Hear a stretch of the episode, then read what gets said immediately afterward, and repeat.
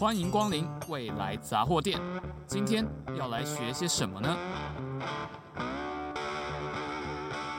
？Hello，大家好，欢迎收听未来杂货店，我是店员小蔡。那我们今天呢，很荣幸邀请到我们系上的阙智达老师来跟我们一起分享关于 IC 的部分。老师您好。呃，你好。好，阙老师呢，他。是我们系上非常杰出的教授，过去是电子所的所长，现在是重点科技研究学院的院长。对，那呃，回到刚刚说是 IC 的领域的部分，想问老师说，就是有 IC 的设计部分有分类比跟数位的，那这两个它的差别是什么？这类比跟数位当然就是呃，我们在电子学里面学到的哈，一个 transistor 呢是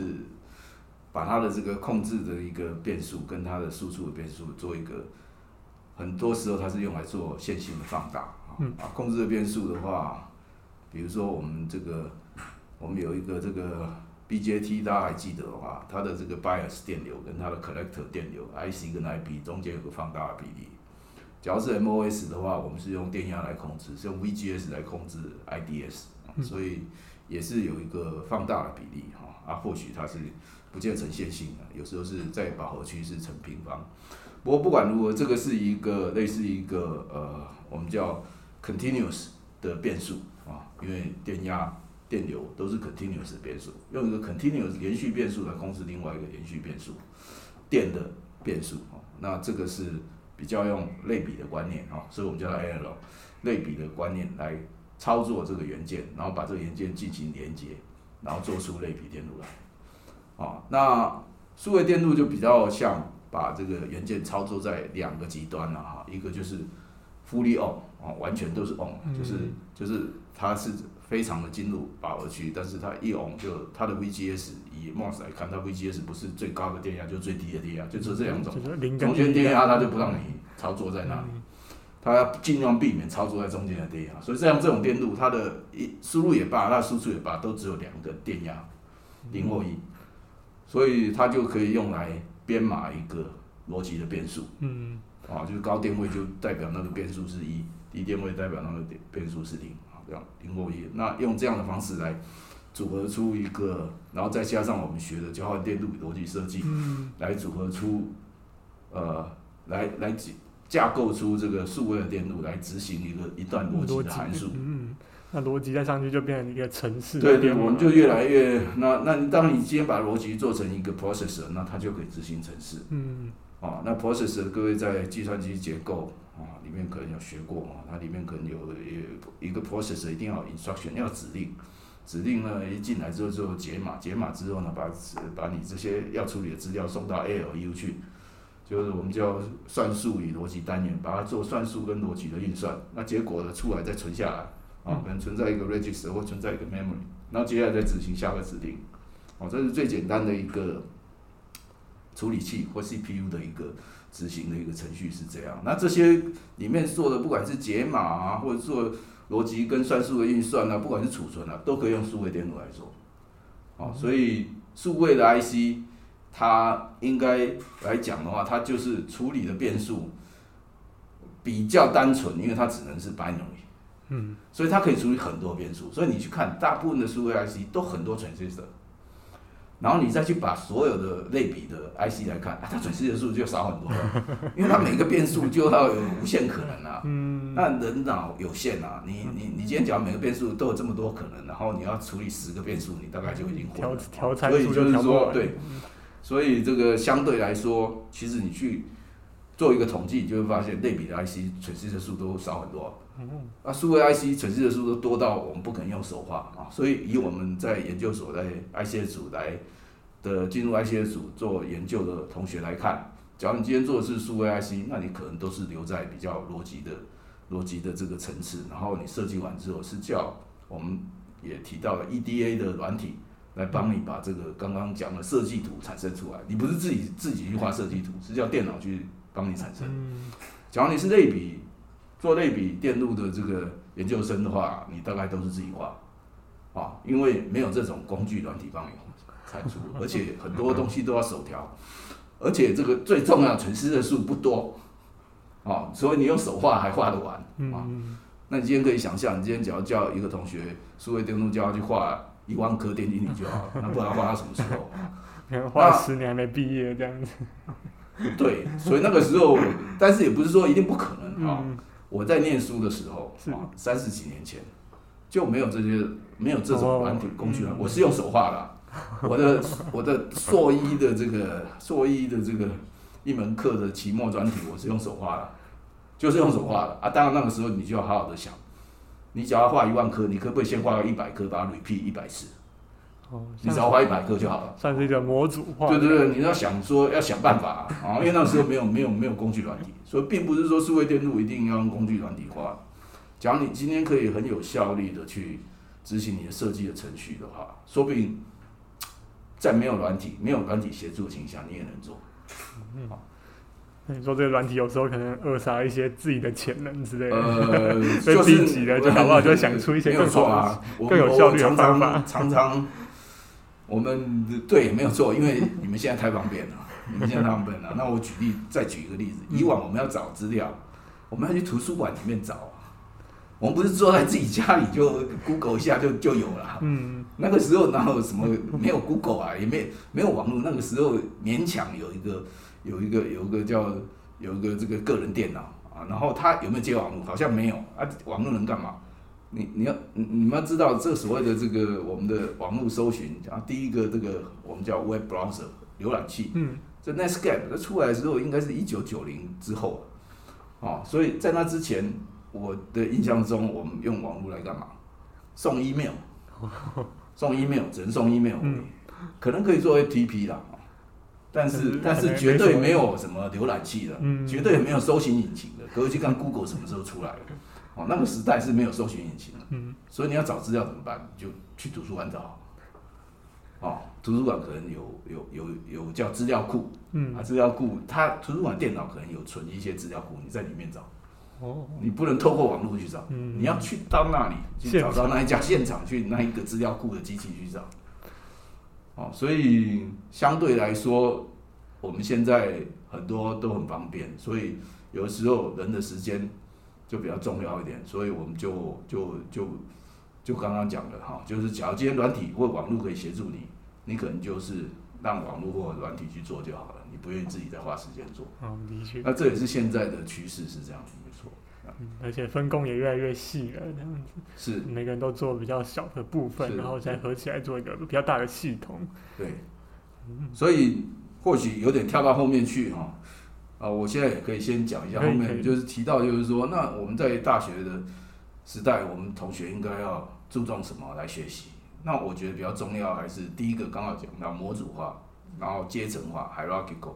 然后分工合作，然后你应该要，应该就是我们所谓的梯形人才啊。梯形人才就是说，假如你今天念的是我们台大电机系，那你今天台大有十个组、十一个组，你至少要。某些组哈，比如说五六个组，你都修了修了一些课，嗯，然后再来再选择一个组，你去修够多课，嗯，啊，或者是选择一个组来当你研究所的专的主要的领域。那但是当然最好就是我一直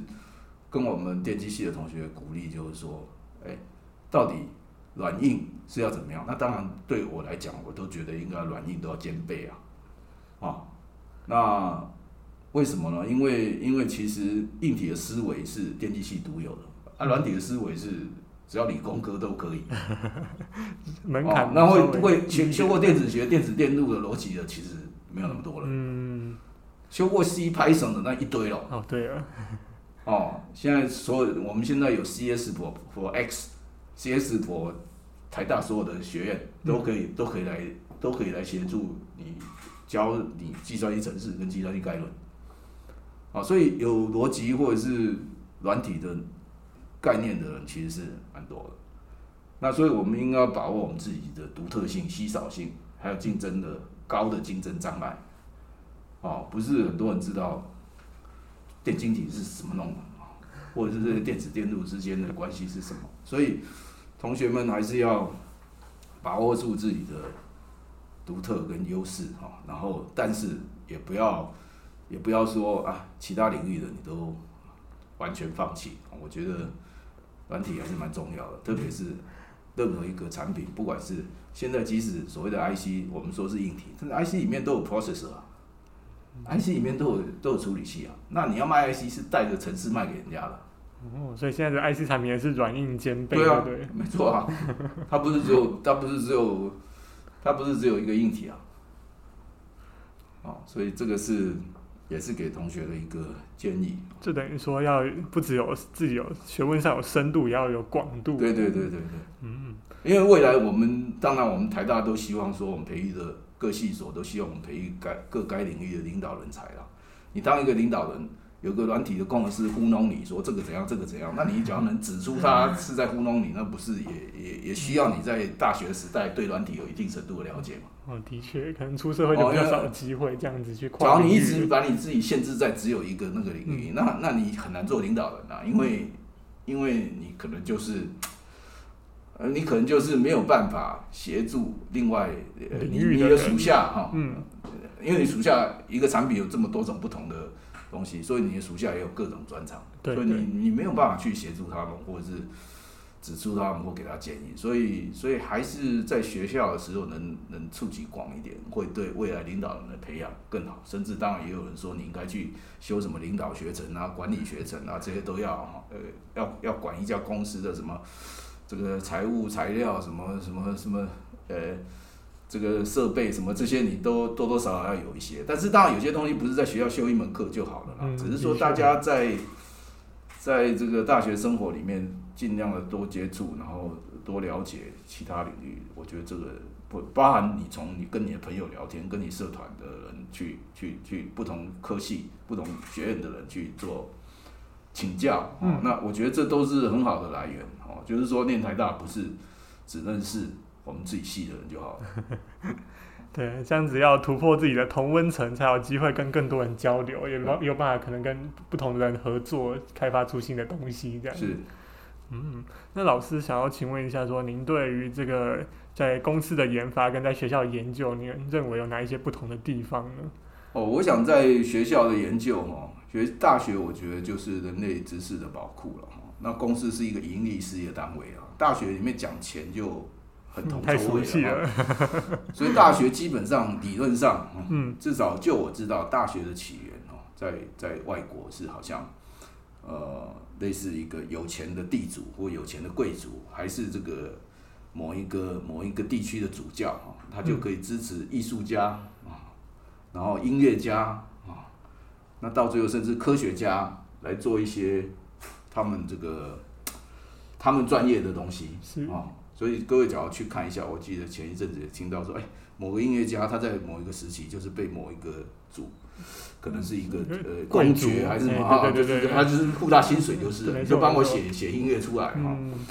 那那那当然音乐有用啊，对他来讲，他要办办办办宴会啊或什么的有用啊。但是也有一些人是在专门在研究科学的啊，在，所以在那个时代就是他们是领薪水。那有点像公益或者是这样的精神来，来来去研究一些事情。那这个是大学原来的起源，到最后这个薪水可能就是变成由由公家由政府来设立。嗯。那本来是大学就是类似研究院啊，都是在做研究的。后来又加上一些教育的功能，后来发现，哎啊，这些人的下一代谁来教啊？所以，所以。所以又渐渐的，大学变成是一个教育，嗯，啊，所以教育跟教学跟研究都是大学不可偏废的两个任务。那所以你说要在大学里面做研究，跟公司里面做研发有什么不一样？那我想出发点就已经不太一样了哈。那呃，就是在大学里面的研究算是追求。追求进步，追求真理。假如你今天是工程，我们觉得你就是一直要把东西改得更好。假如你今天是科学，你就是要发现这个现象背后的原因是什么东西。嗯，哦，它是去发现啊，一个是发明，啊，就这样这样区分好了。那在工程来讲的话，我们是一直不断的要往前进。就像刚刚讲到，我以这个通讯来看好了哈。通讯的话，在刚刚讲的四五十年前哈，那个时候我们能传传播的这个。倍数呢？啊，呃，我们的这个讯号呢，啊，可能是，呃，可能是像二十二十二十 kilo 赫兹，那个频宽可能二十 kilo 赫兹，你能传的就是我们的语音，啊，四 K bit per second，然后渐渐的呢，我们的速度呢越来越快，快到现在已经变成哦，就是说通讯来讲的话，它的这个进展虽然没有像 IC 这么快，但是也很快。我们现在已经从四 kilobit per second 随便应该可以做到四百 megabit per second，所以这大概已经进步了十的五次方。嗯，好，已经进步了十的五次方，所以就是说这个科技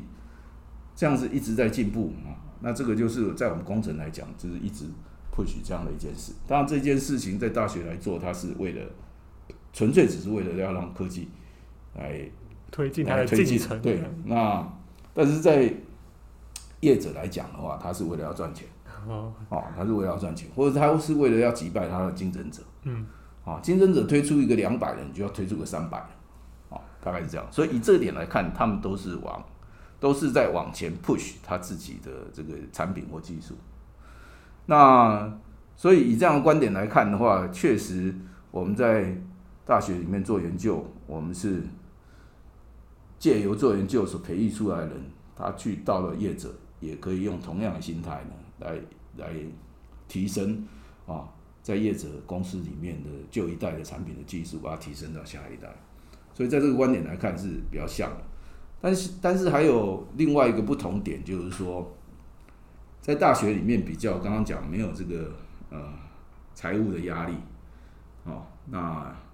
那大学里面也没有。量产的压力啊，因为一个技术做出来，在大学里面被要求就是你是一个我们叫做这个概念的突破，嗯，然后做一个雏形的展示。那你做出一套展示那个功能，比如说你做出一套可以到三百 megabit per second，这样就好了。嗯但是已经要卖产品，你要卖十万颗、十万个手机、一千万个手机，都要做到三百 megabit per second。哦啊，那就会牵涉到制造技术。还有量产的技术、品管的技术，还有在设计的时候就要考虑测试的，要如何来测，确定它交到使用者手上都还三百 Mbps 这个。哦。所以这些，当你把这些考虑都考虑进去的时候，那就可以显示产业的研发跟大学研究是不一样的，有很多新的限制，哦，就差很多了哈，就会差很多了哈。所以就是说，产业常常会 complain 说，你大学给我这个三百 Mbps，我到了我这里我就没有办法做出这种产品来，因为你都没考虑这个，没考虑那个，哦，你都只考虑做一套，你都完全没考虑到 就是说要做那么多套，而且没考虑到做一套要花多少钱，哎，你花这么多钱，我怎么卖得出去？哦，所以这些就是很大出发点的不一样啊。但是我还是得强调，这样并不是说我们在大学里面培育的这些，呃，培育同学的这些技能到产业界就用不到了。我们追求技术进步的这个心态是一样的。嗯。但是只是我们必须得说，大学里面比较重创新，然后在在产业里面比较是比较重视，就是说它可以改做可以量产。嗯。可以赚钱了。哦，大学就说我要创新就好了，我们赚钱不是我的事。啊，那我在世界上第一个做出来。那那那那个产业里面不是这样的，你第一个做出来没有用啊，因为我们赚不到钱。要重点是要卖得出去。对对对对，重点是要卖得出去，然后可以赚钱。哦，嗯，好。那就想要问一下老师，说老师是现在是重点科技研究学院的院长，那可以稍微介绍一下说，哎、嗯，为什么要有一个新的学院去做这些重点科技的研研究呢？好，重点科技研究学院大概就是我们总统的一个他的一个 push 哈，他的一个推力哈，那大概是在一些半导体产业的大佬给他的一些建议哈，那他本来的用意就是希望啊，因为所谓为什么半导体大佬们给他的这个推力就是半导体的大佬们一直觉得我们人才不足，那人才不足，当然我们现在已经呃是培育出很多人才了，但是他们觉得还是不够，特别是很多国外的这个做硬体相关的公司也陆续来台湾。哦，比如说大家知道 Google 在台湾现在据说已经是三五千人了哈，那他在台湾的东西大部分都是做硬体，嗯，可是 Google 的硬体研发说不定很高的比例是在台湾做的。那软体当然它还是留在它原来世界，就是它新在台湾设立的人很多是为了做 Google 的硬体，因为 Google 没什么硬体啦，嗯，但它也有硬体，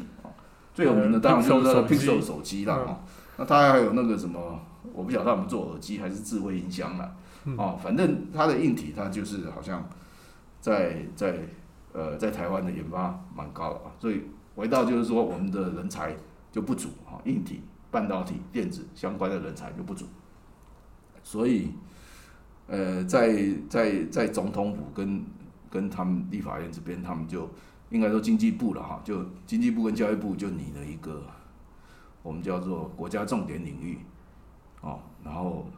产学合作及人才培育的创新条例，我们简称创新条例了哈。好，那就是希望在重点领域呢做一些不同的一个创新。那这些创新都是因为以往国立大学很多的这个老师。或者他们主管哈抱怨说，国立大学的这个限制很多。我想第一很有趣的一件事，刚好大家也都记忆犹新。各位记得去年我们奥运羽球双打得冠军是林洋配，对。他们的东西不能放，他们的肖像不能放在那个信用卡上面。哦，因为他们是哦，因为他们是公务员。对对对对。所以他们的制裁啊，反 正那个就是一个限制啊。据说现在这个改了哦，嗯、就可以哦，只要有有给政府钱就可以了哈，让政府也抽点成就可以。嗯、同样道理，在国立大学里面，本来我们所开发出来的制裁、智慧财产啊，也是一种财产，他把它当财产管理啊。原来国有财产局是不准你这样乱卖的哦，他把它当做一一个土地啊。跟国有土地一样啊，不能乱来啊。那所以，我们那些智慧财产就锁在大学里面啊，因为大家学得太麻烦了啊。为了好，那所以就是在国立大学有种种的法规，让这个我们的研发成果会产生的过程，还有产生之后推广的过程，都有很大很大的阻力啊。所以有这个有了这个条例，就希望来设立一个新的单位，然后可以可以就是松绑这些条例。啊，松绑这些法规了，然后这个新的单位的这个就是由政府跟企业啊各出资约一半啊来成立。我们知道，我们国立大学所有的经费都来自政府啊，还有来自学生的学杂费缴的学杂费，还有来自呃业者的产学合作计划嗯的经费啊，大概是这三大部分。那这一个新的学院就是希望啊。一开始就定好，就是说政府出的经费跟我们这个学院成立的时候的这些参与的合作企业的经费是一半一半。那台大这个学院呢，是我们管校长请我规划了哈。那我们后来找呃去邀请了四家企业哈，分别就是刚刚提到的台积电、联发科，那还有力积电跟裕创科技。那大概有两家是做 IC 设计，两家是做晶圆制造。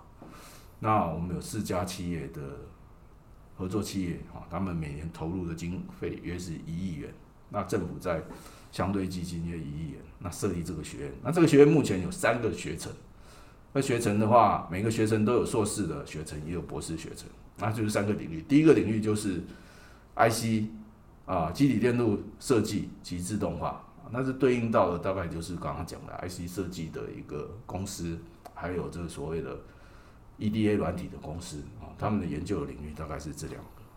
第二个是元件、材料，还有异质整合。那元件制成当然就是台积电啊，那材料是我们制成里面很重要的一部分。那最后的异质整合就是回应到现在 IC 的趋势，就走向 3D 的一个封装啊，不同的 IC 把它封在同一个同一个用立体堆叠的方式把它封在同一个这个。封装里面哈，让它的这个功能可以持续的在功能跟效能可以持续的在往上提升。那所以这一个第三个第三个领域，在这个学院的第三个领域叫纳米科学跟纳米工程啊，那这边牵涉到一些呃纳米级的一些个工程的问题的研究，还有科学问题的研究。那这也都是未来我们。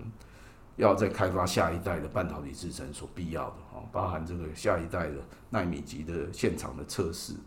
还有一些材料，还有一些刚刚讲的异质整合的散热的问题，还有结构的问题。所以这些都是我们这个新的学院里面啊的三个三个领域。那我们每个领域每年大概是招收二十五名的硕士生。